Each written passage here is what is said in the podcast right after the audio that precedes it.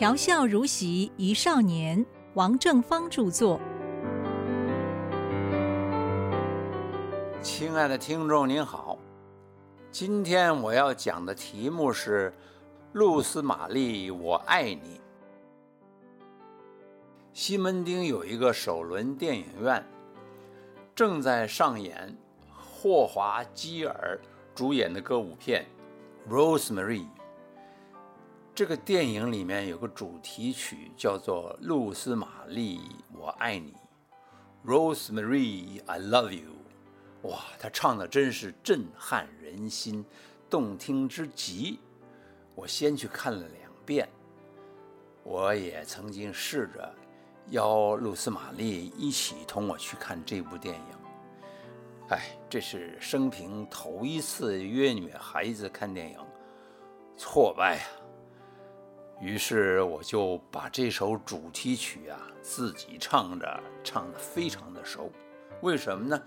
因为我想着，终究有一天呐，会在他的面前充满激情地唱给他听。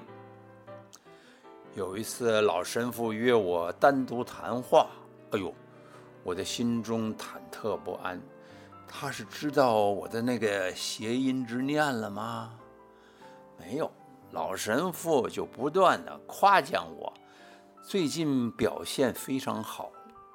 他告诉我，全世界有好几亿天主教徒，梵蒂冈教廷啊，需要很多年轻人来奉献。你感觉到天主的召唤了没有？这个圣召是严肃的，你要好好的想一想。一听这个，我受宠若惊啊！要我进修道院念神学，以后当神父做弥撒。我当时就频频的点头，说我回去认真的考虑考虑。小刚听我说这个，他说根本你就用不着考虑，我们天天胡说八道，你每隔十五分钟就讲那件事。也配去当洋和尚？话说的真是没错。我要是穿上那个大袍子做弥撒，举起那个圣杯，闭上眼睛，朝着十字架默祷，可是冥冥之中，脑海中出现的是一幅与露丝玛丽坐着传宗接代的行乐图，欢畅不已。这像话吗？于是乎，我在告诫亭里向老神父说：“哎，我自己灵魂上的问题很多，还没有感到有圣招。”老神父说：“你要谨守十戒，认真的做一名天主教徒，圣招啊，随时会到来的。”最丑陋的一幕终于来临了。那一次唱经班练唱结束，我快步地追上他们两个。我说：“嘿，我又有一个很好笑的笑话。”露丝玛丽突然扭过头来，一脸的不高兴。她提高了嗓门说：“我不要听你的什么笑话，不要听，不要听，不要听，不要再缠着我，好不好？”说完了，她大踏步地走开。我当时愣在那儿，无地自容啊。四周有好多唱诗班的团员，一个个瞪着大眼看我。花腔女高音快步地跑过来，在我耳边轻轻地说：“你别在意，她今天的心情特别不好。”然后她又小跑着追上了露丝玛丽。罢了罢了，我泄气泄到了尽头，有如虚脱，靠着墙立在那儿。完全没有办法动。小刚刚刚负责收拾完了会场，他很晚才离开教堂。看到我歪着头靠着墙那儿站着，他问：“你是怎么了？”我顺着墙沿，一屁股就坐到地上了。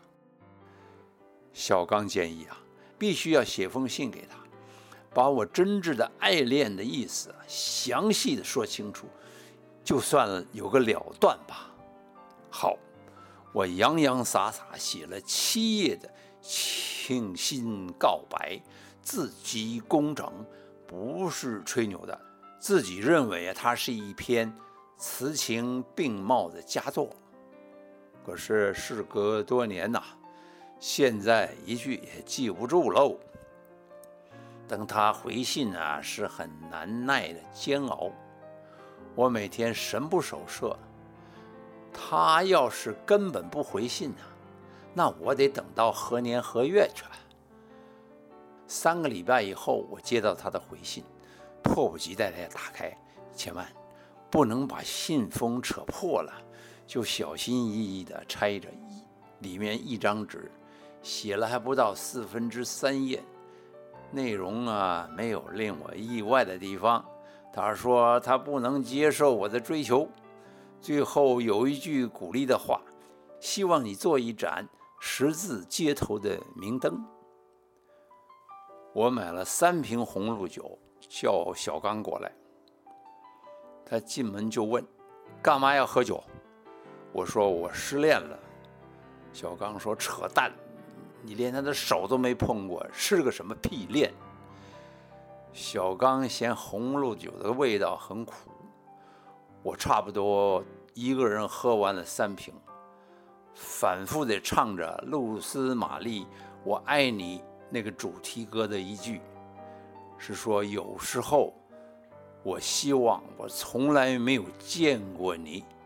Sometimes I wish that I have never met you。唱的真难听，又不断的说。我要做十字街头的明灯。红露酒的反应很强烈，真的喝醉了以后，浑身燥热，呕吐，头部剧痛。后院里有一个石头圆桌子，我就光着上身趴在石桌的桌面上，嗷嗷地发出兽性呼叫啊！后来我在台湾大学话剧社演出好几出话剧，自己以为在学校有点知名度了，可不是。有一次排戏啊，几个大一女生在旁边指指点点的，有一位还过来问：“你就是王振芳吗？”我说：“是我啊，你认得我啊？你们看过我上次演的《千令人》是不是啊？”没有。我们都读过你写的情书，蛮精彩的。他们是露丝玛丽的高中同学。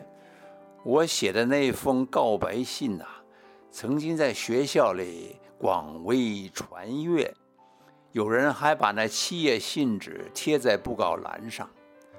哎呦，原来我出的是这样的名啊！几十年以后。在纽约市，我在筹备一部新电影的首映会，办公室乱糟糟的，忙到翻天。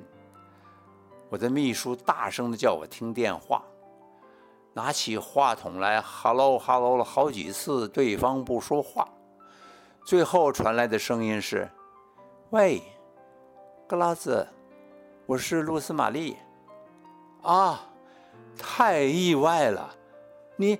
你你怎么有我的电话呀？哎呀，你现在是名人呐，宣传做那么大，我住在加州，打电话来恭喜，祝贺你的新电影。久违了，露丝玛丽，我真的感谢你的祝福。